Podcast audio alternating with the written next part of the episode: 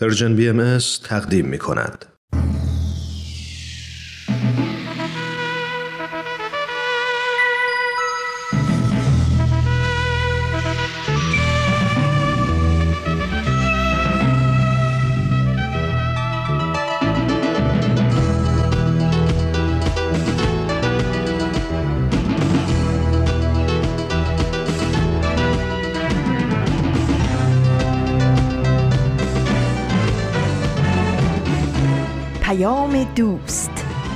برنامه ای برای تفاهم و پیوند دلها.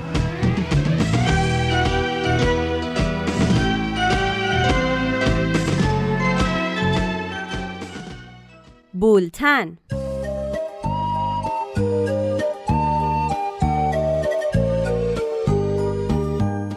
امروز 18 دی ماه 1399 خورشیدی برابر با هفتم ژانویه 2021 میلادی است.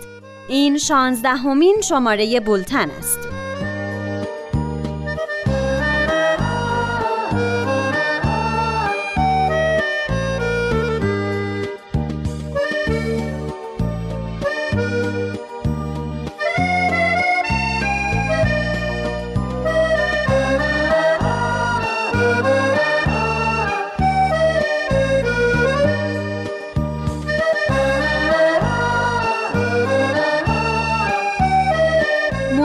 شماره. هویت از پیش تعریف شده. هر کاری دلم می‌خواست و کردم من. هر کاری که می‌گفت درست مغزم. از هیچکی هیچ موقع دستوری نگرفتم. من خودم میگم که چی بشه ته قصم. خودم می‌دونم که چی خوبه چی بد. خودم از هر کسی خودم و میکوبه بیشتر. وقتی داغونم حسابی و خراب عالم.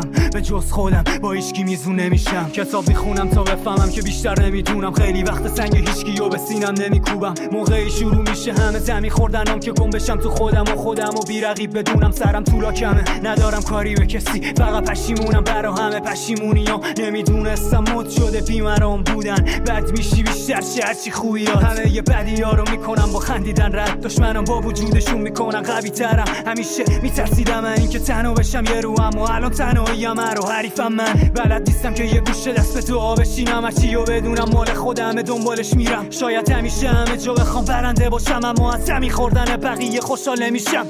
همیشه گوش پاهم بوده با دلم نباختن از اولش خاطی پاتی بوده با گلم یه کوه کاملم. حالا حالا حسوده با بدم. میمونم تا روزی که جومه گوشه کوچه ها بدم. با صدام همیشه گوشه پاهم بوده با دلم. نباختن از اولش خاطی پاتی بوده با گلم یه کوه کاملم. حالا حالا حسوده با بدم. میمونم تا روزی که جومه گوشه کوچه ها بدم. همیشه برام شیرین بودم از تلخ باخت دادم و با کاراشو میافتن یه دفعه از چشم تا حالا نشده جایی برم پایین باشه سرم من یاد نگرفتم که کسی معذرت بخوام. هیچ موقع توی سرم خبری یه رویای پوشیستم اگه زندگیمو می‌کنم من خلاصه رو بیت خودم. تک و تنها تو اتاقم کارای بزرگ می‌کنم. فقط با یه دونه خودکار کوچیک خودم. خودم به سوالا میدم جواب به هیچکی ندارم. نیازم جا میرم تنها. من به هیچ کسی غیر خودم قولی نمیدم. همراه نمیشم با زندگی و میجنگم. باش بدون که پای هدفم می‌کنم. کنم روزم و من شب همیشه خودم تنهایی زخمامو دوختم و بستم. نه جلویی یا من نه عقبی یا برام مهم. اونایی که کنارم بودن و هستن. می‌دونی قبول نمی‌کنم بخوام یه جا بشینم. ناله کنم بگم حق منو چرا نمیدن میرم و می‌رسم به روی هامو تشم می‌خوام. پشت میکروفون و لایه همیشه را بمیرم. می‌رسم به هرچی که توی فکر و خیالمه. حتی اگه فرصتی پیش نیاد خودم میسازمش. من فقط می‌خوام هر جایی که میرم احترام ببینم. نداره برام معروفیت زیاد ارزش.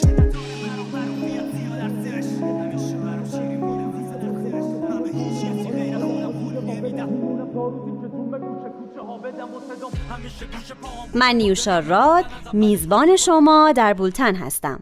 سردبیر برنامه آزاده جاوید.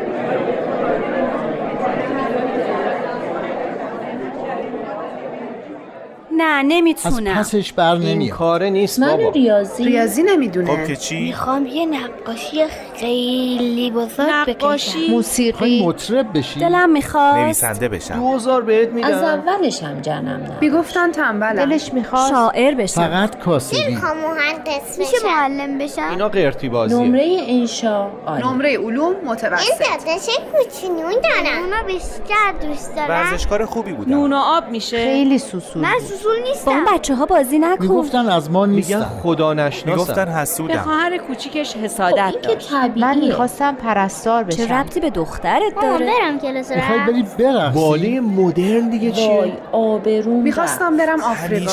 نه من داشت نذاشتم خودشو نابود می‌کرد. فرستادنم خارج برای خب تحصیل خیلی باحال الان توی یه مرکز روانی دست و بسته پا چلفتی بود. می‌خوام فضا نورد مامانم میگه من تنبلم.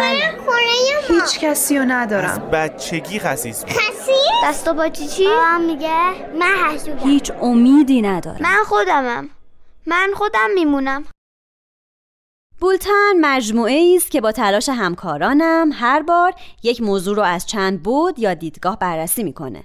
لطفا در مورد برنامه های رادیو پیام دوست از مجموعه Persian BMS و از جمله بولتن اظهار نظر کنین تا بتونیم برنامه های بهتری به شما ارائه کنیم. آدرس ایمیل ما رو یادداشت کنین info at persianbms.org بریم ببینیم پارسا فناییان در برنامهش پاراگراف چطور به موضوع برنامه امروز پرداخته. او یادداشتی از شهرزاد رفیعی رو برامون می‌خونه.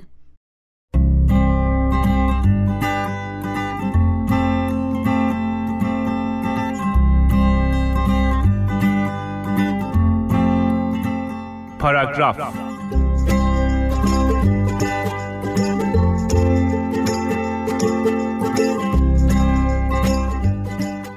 شما بئاتریس رو می‌شناسین؟ بئاتریس دخترکی بود که هیچ وقت اشتباه نمی‌کرد. او همیشه مرتب و منظم بود. ساندویچاش به یک اندازه کره و مربا داشتن. هر شب یه برنامه داشت که در اون شیرین کاری انجام می‌داد و جایزش رو می‌گرفت.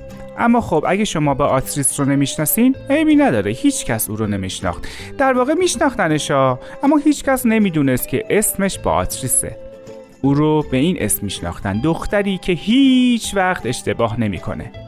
یه لحظه فکرشو بکنین. عجب قدرتی اگه هرگز اشتباه نکنیم البته اولاش خوش میگذره ها ولی کم کم ممکنه خوشگلی و خوش آب و رنگ بودنش رو از دست بده. یعنی فکر کنین هر جا برین یه مش آدم دم گوشای هم پش پش بکنن و بگن او اومد او همون ابرقهرمانیه که هیچ وقت اشتباه نمی‌کنه. یا اینکه با نور افکن و دوربین دنبالتون بیفتن و عکساتون رو بزنن روی جلد مجله و خلاصه کاری کنن که حتی در خلوت خودتونم نتونین اشتباه کنین.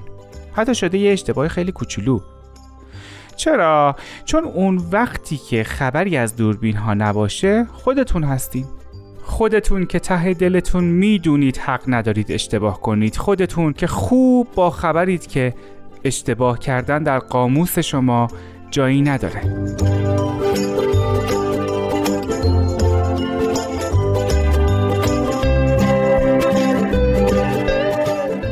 حالا بیاین به خودمون نگاه کنیم ببینیم روی پیشونی ما چی نوشته. مثلا نوشته که ما آدم های معدب و ساکتی هستیم در حالی که دلمون لک زده که کلی حرف بزنیم. یا نوشته چقدر خرابکاریم در حالی که همیشه حواسمون به ریزترین جزئیات هم هست. اگه نوشته باشه عجب آدم بد اخلاقی هستیم چطور؟ به خودمون اجازه میدیم بد اخلاقی کنیم؟ حتی اگر بد اخلاق نباشیم؟ همه ما برچسب داریم و همه ما گاهی اوقات برچسب می‌زنیم. از همه بدتر وقتیه که برداریم و یکی دو تا برچسب بی ربط رو به بچه های دوروورمون بچسبونیم. مثلا یه بچه ای رو ببینیم که پر انرژیه و برچسب بزنیم شلوغ و پر سر و صدا. یکی دیگر رو ببینیم که کنجکاوه و مرتب سوال می‌پرسه بلکه از کار دنیا سر در بیاره. برچسب بزنیم. فضول. اگه یه بچه جلومون سبز شد و حساس بود و قلبش پر از احساسات بود برچسب لوس رو حوالش کنیم. و یکی دیگر رو که هنوز بلد نبود خوب با دستاش کار کنه تنبل بیخاصیت صداش کنیم. درسته که همه اینا وقتی اینطوری با صدای بلند به زبون میان کمی خندهدار و شاید بیمعنی باشن اما برچسب ها واقعی هن.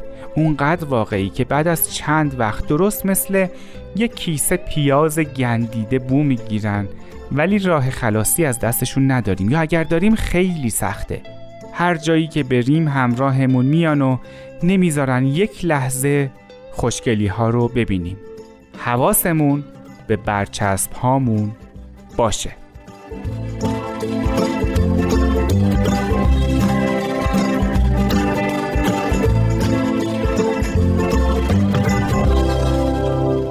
میشه گفت هویت ما انسان ها در دوران کودکی و به ویژه نوجوانی شکل می‌گیره.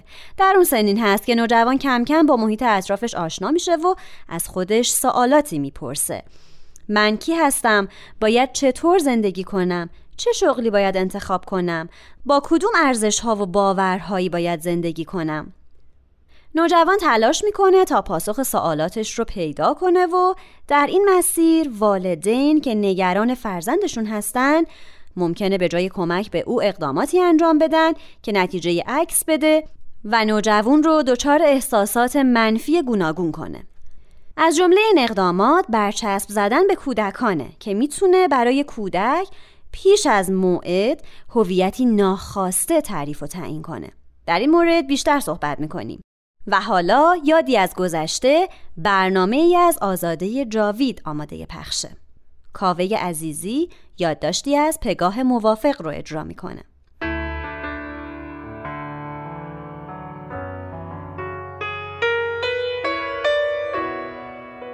یادی از گذشته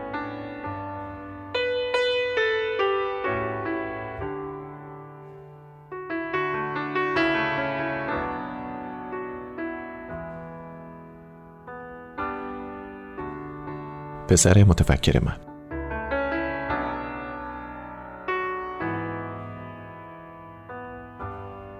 مدتی پیش از طرف شرکت آگهی استخدام برای یه آبدارچی داده بودیم. شرایط اکثر کسایی که برای مصاحبه اومدن مثل هم بود به جز یکی.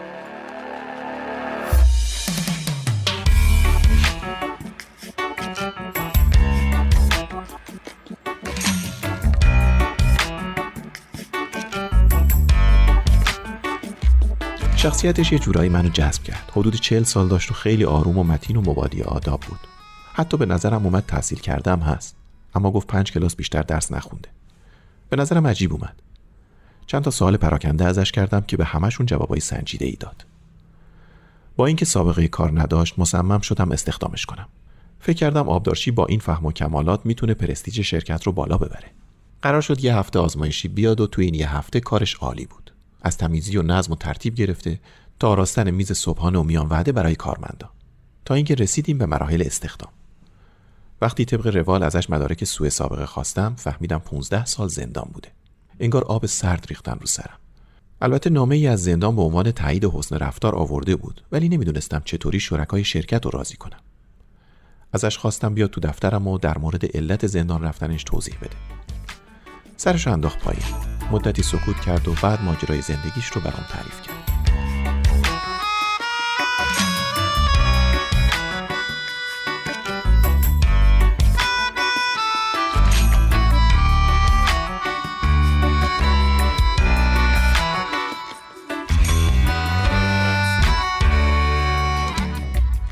یاشار توی خانواده سطح پایینی به دنیا آمده بود. بین خواهر و برادراش از همه بازیگوشتر و پر انرژی تر بود. پدر و مادرش که هر دو دست فروش بودن و بچه ها رو هم به کار می گرفتن همیشه خسته و بیحوصله بودن.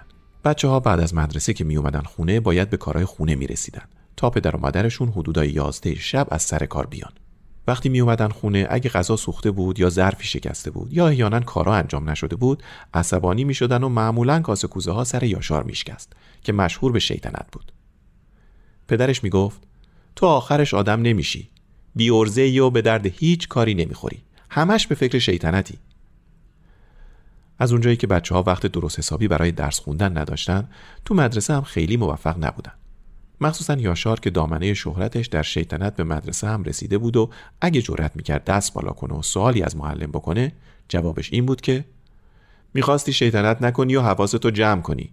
صد دفعه توضیح بدم نمی‌فهمی که نمی‌فهمی. وقتی غمگین و ناراحت از مدرسه میومد خونه کسی نبود دلداریش بده. دست و دلش به کار نمی‌رفت. در عوض پدر و مادرش شماتتش می‌کردن که تنبل و بیورز است و هیچ کاری ازش بر نمیاد. مسئولیت سرش نمیشه. آخرش سربار جامعه میشه و سر از زندون در میاره. کلاس پنجم رو خونده نخونده فرستادنش شاگردی. اما یکی دیگه از صاحب کار دزدی کرد و انداخت کردن یاشار. صاحب مغازه هم که قبلا شنیده بود یاشار بچه شریه باور کرد و اون رو به دزدی متهم کرد. پدر و مادرش هم به جای دفاع از بچهشون قبول کردن که ذات بچهشون خرابه و آدم بشونیست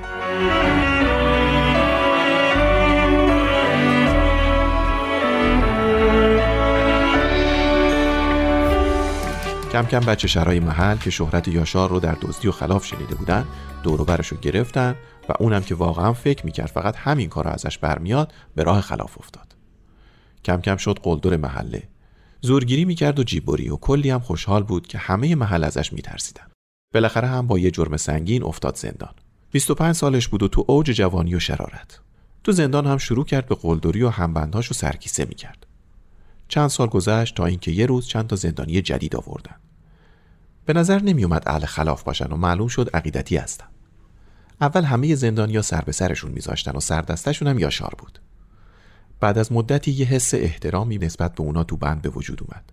اما یاشار کوتاه نمیومد یکیشون که از همه مسنتر بود به همه پسرم خطاب می‌کرد و دنبالش یه لقبی به هر کدوم می‌داد. مثلا پسر شوخ من پسر خوشقلب من پسر با سلیقه من و به یاشار هم با تمام بدخلقی هاش می‌گفت پسر متفکر من. یاشار اولش عصبانی می‌شد. یه اون بی فکر و بی کله صداش می‌کردن.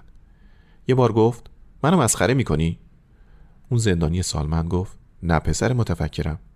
تو اگه متفکر نبودی چطور می‌تونستی این همه زندانی رو تو این بند اداره کنی؟ تو یه مدیر تمام ایاری یاشار دلش لرزید. اولین باری بود که کسی داشت ازش تعریف می‌کرد.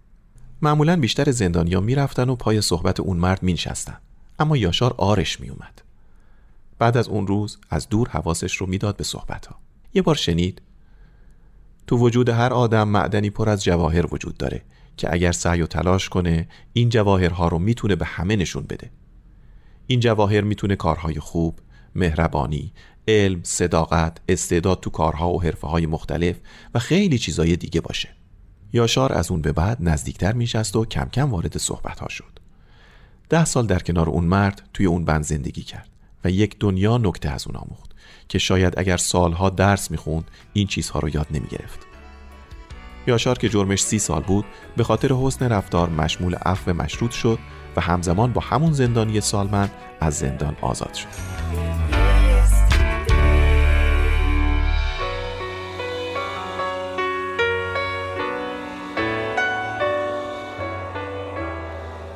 یاشار با زمانت من توی شرکت ما استخدام شد و هنوز هم کنار ماست. و یکی از مسئولیت پذیرترین و منظمترین کارمندای ما به حساب میاد. هفته پیش عروسی یاشار بود و من بالاخره با همبندش آشنا شدم. باید بگم در عمرم این همه از آشنایی با کسی احساس افتخار نکرده بودم. وقتی بهش گفتم یاشار مرتب از شما تعریف می‌کنه گفت این پسر متفکر من فقط خوبی آدم ها رو می‌بینه.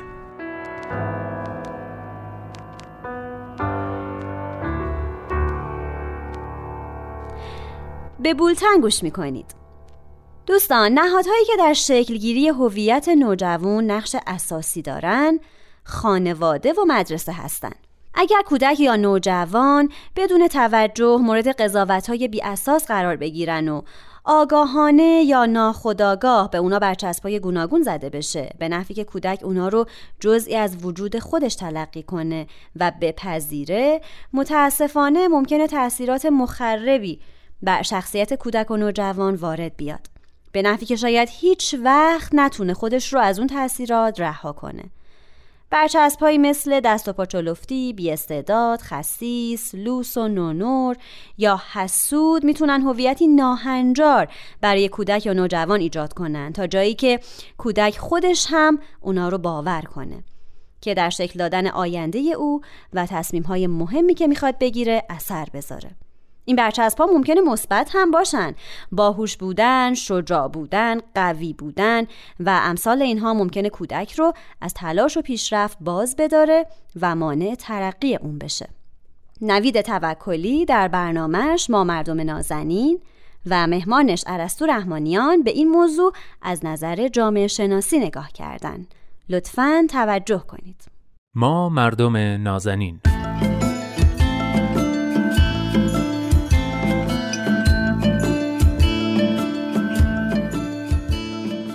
سلام. سلام به شما مردم نازنین. خیلی خوش اومدید به برنامه خودتون. من نوید توکلی و به روال معمول برنامه قراره که با کارشناس جامعه شناس برنامه دوست عزیزم ارسطو رحمانیان در مورد یک موضوع خاص و مهم گفتگویی داشته باشیم از دید غالبا جامعه شناختی. موضوع این هفته هویت. هویت از پیش تعریف شده.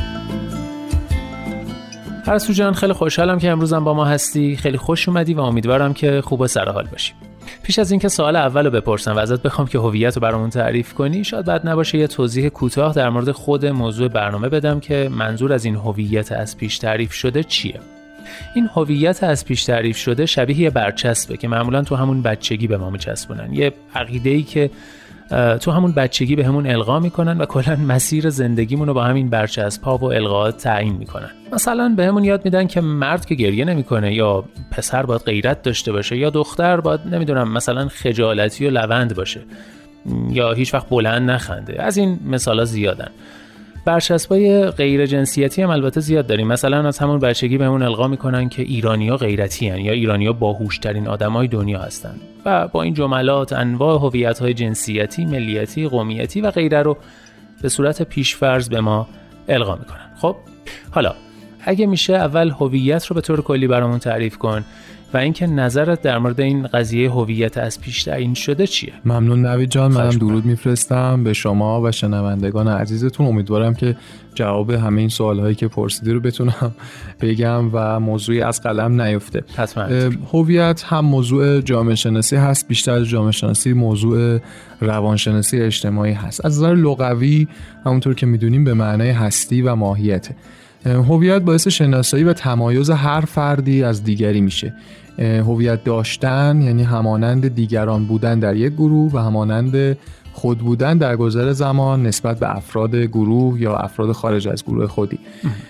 هویت عبارت از مجموعه خصوصیات و مشخصات اساسی اجتماعی، فرهنگی، زیستی، روانی، تاریخی، فلسفی همسان که معنی یگانگی یا همانندی اعضای گروه با یکدیگر هستش و در واقع اونها رو توی یک ظرف مکانی و زمانی معین به طور مشخص و قابل قبول و آگاهانه از سایر گروه ها و افراد دیگه‌ای که توی اون گروه نیستن متمایز می‌کنن موضوع هویت با ورود به دنیای مدرن بیش از پیش مهم شده چون بله مسئله هویت پیچیده تر شده. خصوصا در مواجهه بشر با پدیده های مثل انقلاب الکترونیک جهانی شدن شتاب گرفتن تغییرات اجتماعی گوناگون این بحث بسیار جدی تر شده. و همینه که امروزه اصطلاحی مثل مثلا بحران هویت رو زیاد میشنویم.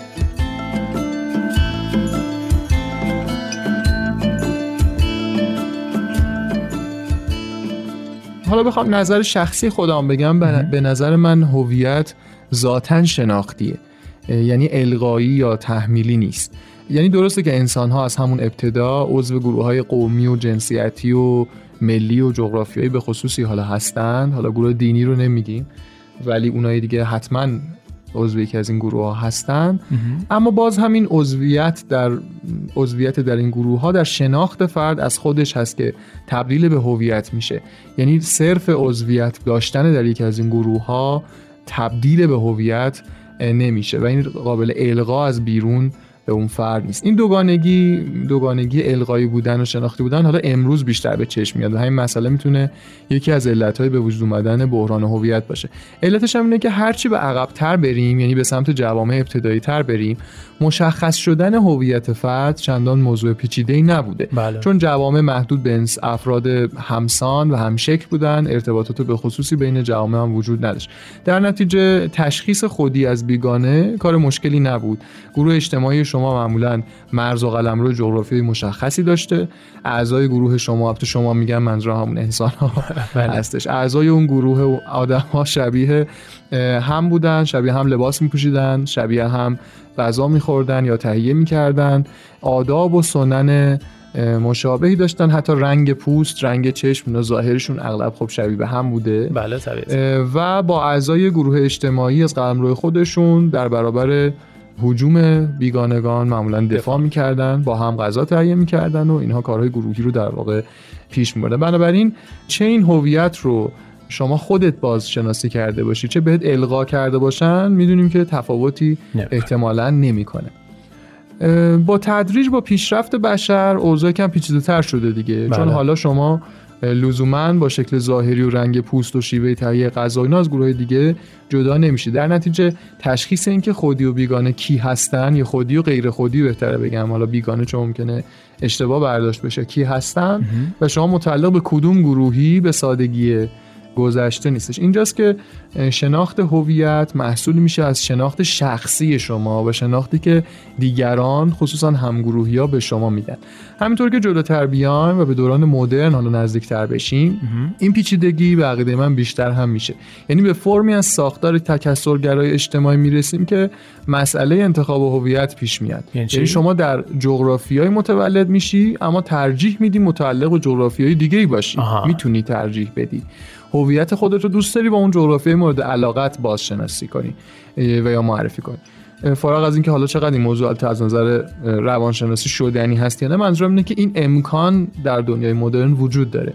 اینجا فقط بحث انتخابه. شما ترجیح میدی هویت جنسی خودت رو اون شکلی که علاقه مندی معرفی کنی. بله. و همین شکل برای سایر جنبه های هویتی دیگه. ممکنه که بنا به هر دلیلی اون چیزی رو که انتظار میره هویت شما باشه یا از بیرون لاقل دیگران فکر می‌کنن اون در واقع جزوی از هویت شما شما علاقه من بهش نباشی و ترجیح بدی اون رو در واقع تغییر بدی. بنابراین موضوع موضوع پیچیده تری شده علمان های هویتی خیلی انتخابی شده و برای همینه که من میگم موضوع شناختی. مثلا در گذشته وقتی میپرسیدن شما کجایی هستی یا از کدوم قوم هستی به طور طبیعی همه اقوام نیاکانیشون رو تو جواب می‌گفتن. بله مثلا می‌گفتن ما یزدی هستیم. مثلا می‌گفتن ما آذری هستیم ما بلوچ هستیم. ممکن بود خود فرد حتی پدرش یا حتی پدر بزرگش همگی در تهران متولد شده باشن اما هویت قومی خودشون رو در گروه اقوام نیاکانیشون یا اجدادیشون بازشناسی کرده بودن. اما امروز اوضاع متفاوت شده بله دیگه. بله. یعنی همین سوال اگه از یک جوون ساکن مثلا اصفهان پرسیده بشه اگه اجداد او مثلا یزدی باشن ولی خودش اصفهان به دنیا آمده باشه احتمال زیاد خودش رو اصفهانی معرفی می‌کنه. آره چون براش مهمه که خب کجا متولد شده دوست و رفیقاش کجا هستن با کی احساس نزدیکی می‌کنه. اینا در واقع شده ارزش بله. و اینجوری دوست داره هویت خودش رو بشناسه. نه اون چیزی که حالا نه ممکنه حتی نرفته باشه ببینه اون در واقع. حالا یزد اگر که فرض کنیم نرفته اصلا ببینه نمی‌دونه اجدادش رو نمی‌شناسه اجدادش رو ندیده احساس نزدیکی با اونا طبیعتا نمی‌کنه.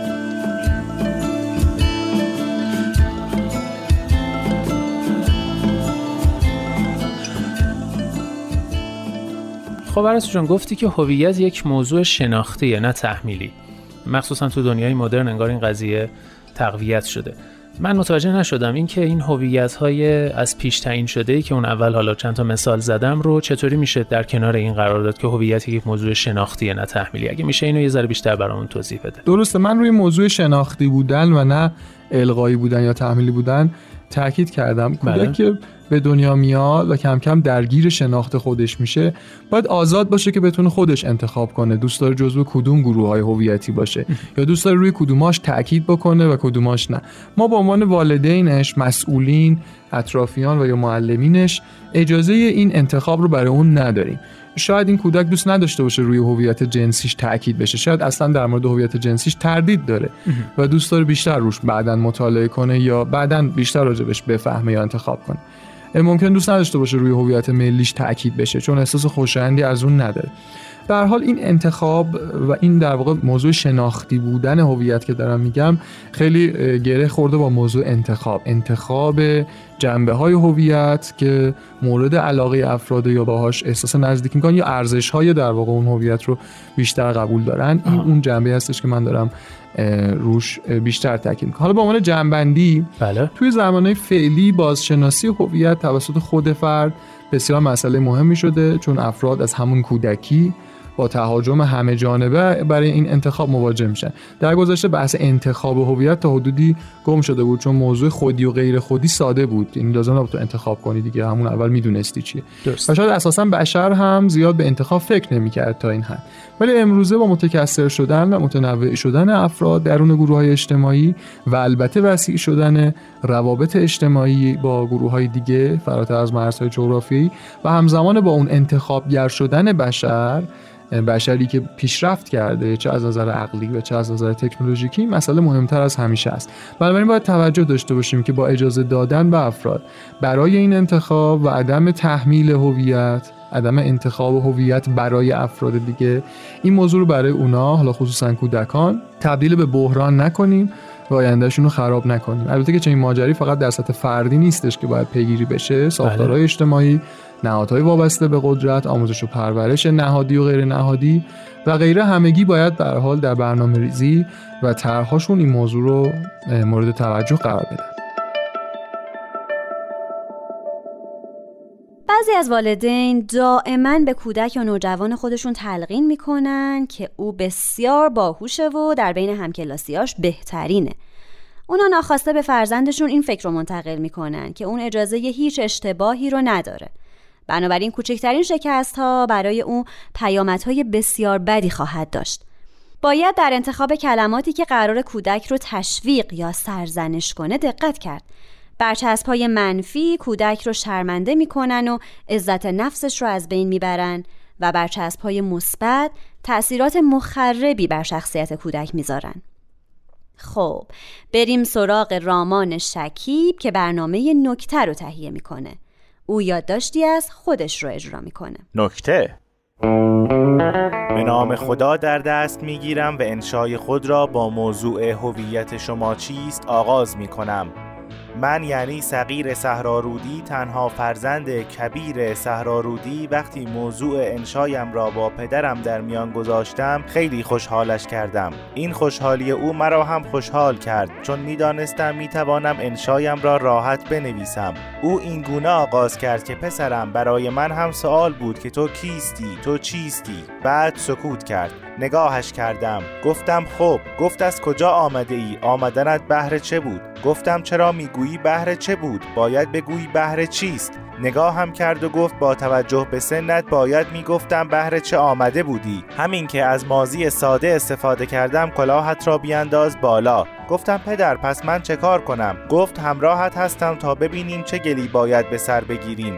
همین است که او اکنون شکم بر زمین و دو پا در هوا به دفتر انشایم نگاه می کند تا ببیند چطور از پس شناخت هویت خود برمی آیم. ازش پرسیدم پدر چه شد که خروجی مذاکرات خرد جمعی خانواده شدم؟ گفت عزیزم ماکارونی های مادرت خیلی خوشمزه است. یک روز که غذا ماکارونی داشتیم گفتم پدر زودتر بزن جلو. اینها به من مربوط نیست. گفت باشد باشد. وقتی میز را جمع کردیم گفتم خانم دست مریزاد. عجب غذایی. گفتم پدر من خیلی برو جلوتر. گفت چراغ ها را که گفتم پدر اصلا یک سال برو جلو. گفت آها در بیمارستان که به دنیا آمدی همه من ذوق و شوق داشتیم. برایت لباس صورتی خریده بودیم. گفتم چرا؟ گفت چون قبلش جشن گرفته بودیم و کیک صورتی بریده بودیم و بادکنک ترکانده بودیم. گفتم نه چرا رنگ صورتی اصلا؟ گفت آها چون در جلسه سونوگرافی ارائه مطلبت ضعیف بود ما رفتیم سمت رنگ صورتی. گفتم پس برای همین است که هنوز روی پرده اتاقم یک تک شاخ صورتی است. دستی بر سرم کشید و گفت قربون پسر باهوشم بشم. گفتم ولی پدر چرا اصلا صورتی؟ گفت خب وقتی بزرگ شدی برایت اسپایدرمند می‌خریم با رنگ پیش زمینه آبی. گفتم منظور من این است که چرا باید اصلا برای گروهی صورتی و تکشاخ باشد و برای گروهی اسپایدرمند و آبی. گفت خب بقیه چطوری فرقشان را بفهمند؟ گفتم می‌خواهی فرقش را بهت نشان بدهم؟ گفت چطور؟ گفتم فرقی ندارند. تربیت شما والدین است که مهم است. پدر کمی نگاه هم کرد از جایش بلند شد به طرف آشپزخانه رفت در کابینت پایینی سمت راست گاز را باز کرد کیسه ای بیرون آورد آن را درون ظرفی گذاشت به طرفم آمد. کنارم نشست در کیسه را باز کرد یک مش تخمه در آورد و شکست و گفت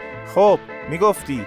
گفتم یعنی شما چون فکر می‌کردید من دختر هستم کل اتاقم را صورتی کردید؟ گفت بلی. گفتم اگر از همان اول می‌دانستید پسرم اتاقم آبی می‌شد؟ گفت بلی. گفتم خب الان که فهمیدید پسرم چرا رنگ اتاقم را عوض نکردید؟ گفت پول نداشتیم. گفتم یعنی حالا حالاها باید با همان گله تکشاخهای نوزادی هم که از راست به چپ پرده می‌دوند سر کنم؟ گفت چرا زودتر نگفتی؟ پرده را برعکس نصب می‌کنم برای چند سال هم از چپ به راست بدوند پیچشان باز شود. سرم را پایین انداختم. پدر تهمانده تخمش را تف کرد روی فرش و زیر چانه ام را گرفت و گفت پسرم مرد که گریه نمی کند گفتم چرا؟ گفت چون تو مردی و بزرگ شدی و دیگر گریه کردن ندارد. گفتم معلم علوممان گفته در چشم های انسان ها قده های اشکی است. اگر قرار بود چون مرد هستم دیگر گریه نکنم مردها نباید قده های اشکی می داشتند گفت معلم علومتان همان آقایی است که موهایش صورتی است. گفتم بله. گفت من دیگر حرفی ندارم. گفتم یعنی قبول کردی؟ گفت نه از موضوع انشا شاید دور شدی. بنویس. گفتم از چه؟ گفت از تربیتی که شدی. این که دیگر رنگ و لعاب ندارد. تربیت تربیت است. گفتم مثل همین گریه نکردن مردها. گفت نه آن عرف است. گفتم پس چه؟ گفت مثل اینکه تو الان مرد شدی برای خودت و ما جوری تو را تربیت کردیم که تا الان فهمیده ای که بعد از من تو مرد خانه ای باید از خانه و خانواده مراقبت کنی. گفتم من فقط 11 سالم است. گفت ولی مردی. دوره ما 11 سال خودش 26 سال بود. گفتم پس چرا وقتی مهمانی می رویم و ام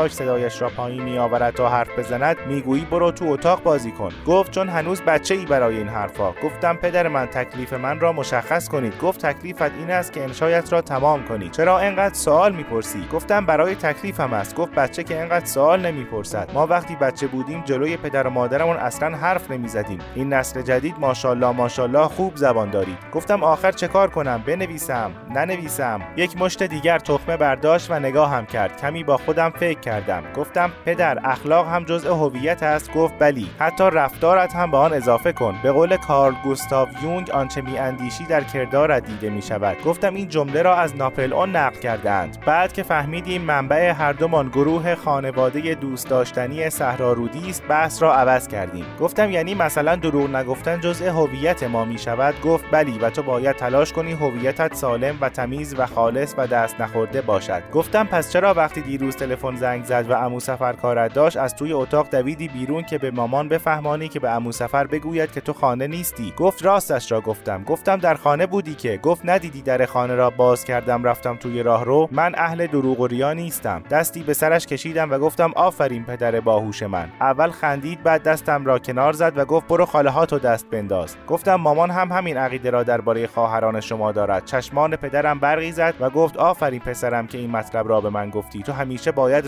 راستش را بگویی. گفتم فقط در مورد مادر یا در مورد شما هم می‌توانم راستش را بگویم. گفت چرا نه؟ راستگویی اس اساس زندگی شماست. گفتم مثلا آن دفعه که طلای مامان را سری گفت جز راست نباید گفت هر راست نشاید گفت. هر چه خواستی بگویی با هم هماهنگ می‌کنیم و بعدش راستش را بگو. گفتم این هم هویت شماست. گفت هویت من زندگی داهیانه است. گفتم داهیانه یعنی چه؟ گفت بر طبق هویت من یعنی سیاس باش. گفتم سیاس یعنی چه؟ گفت یعنی زرنگ باش. گفتم یعنی فقط گلیم خودت را از آب بیرون بکشی گفت بله. ان شاید تمام نشد؟ گفتم چرا؟ دستی به سرم کشید و گفت آفرین پسر زرنگ من. و رفت. پس نتیجه می‌گیرم که هویت من تشکیل شده از دستپخت خوب مادرم و رنگی که پدر و مادرم انتخاب کردند. من کسی هستم که نباید گریه کنم و باید مرد خانه باشم و برای بعضی حرفها بچه باشم و داهیانه راستگو باشم و هیچ سوالی نپرسم. با تشکر از شما که وقتتان را در اختیار من گذاشتید.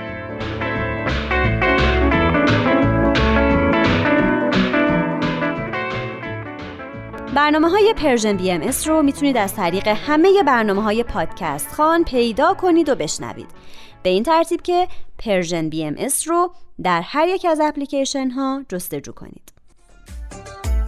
پریشان سنبلان پرتاب مکه. پریشان سنبلان پرتاب مکه. خمارین نرگسان پرتا مکه. خمارین نرگسان برینی تا که دل از ما برینی.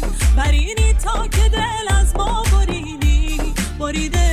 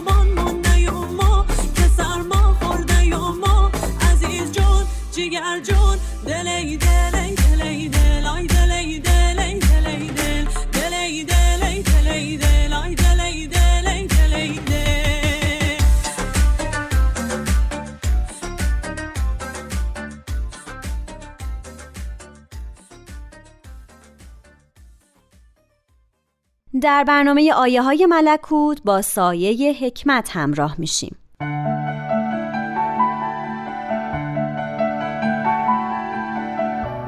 آیه های ملکوت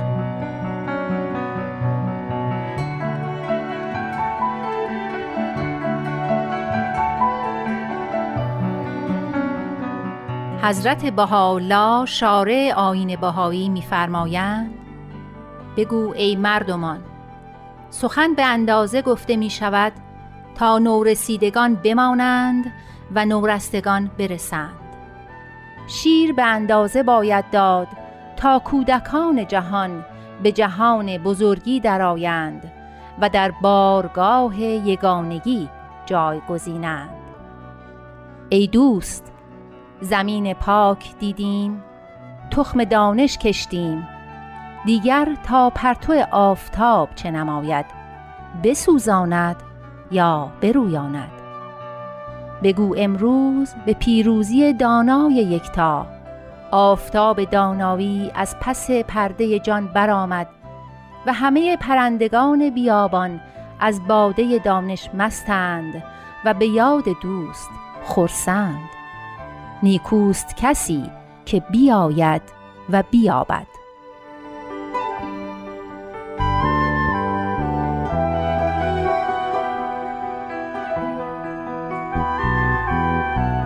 در دیانت بهایی ادعیه و مناجات های بسیاری برای موضوعات خاص وجود دارد.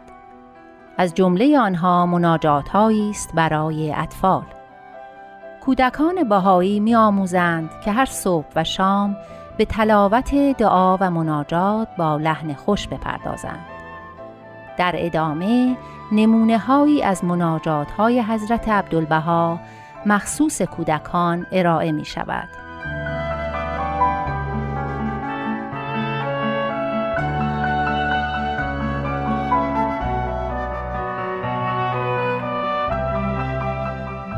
هولا خداوندا این طفل صغیر را در آغوش محبتت پرورش فرما و از صدی عنایت شیر ده این نهال تازه را در گلشن محبتت بنشان و به رشحات صحاب عنایت پرورش ده. از اطفال ملکوت کن و به جهان لاهوت هدایت نما. توی مقتدر و مهربان و توی دهنده و بخشنده و سابق الانعام.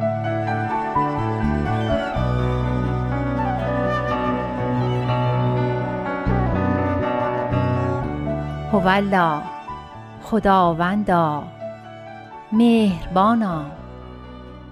کودکانیم بینوا و تفلانیم در نهایت فقر و فنا.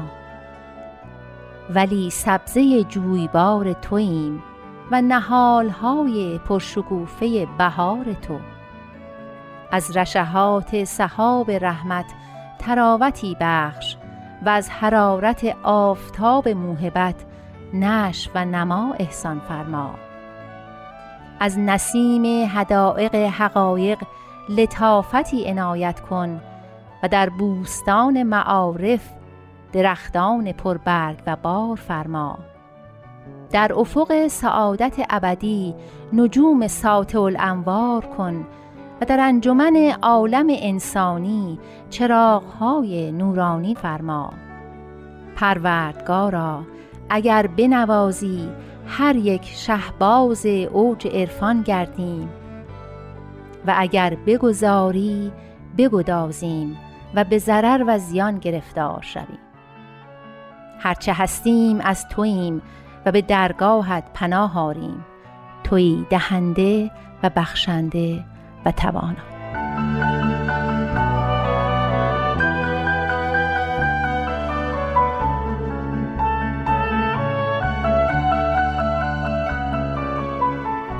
از طریق SoundCloud، فیسبوک، پادکست و تلگرام Persian BMS می‌تونید ما رو دنبال کنید.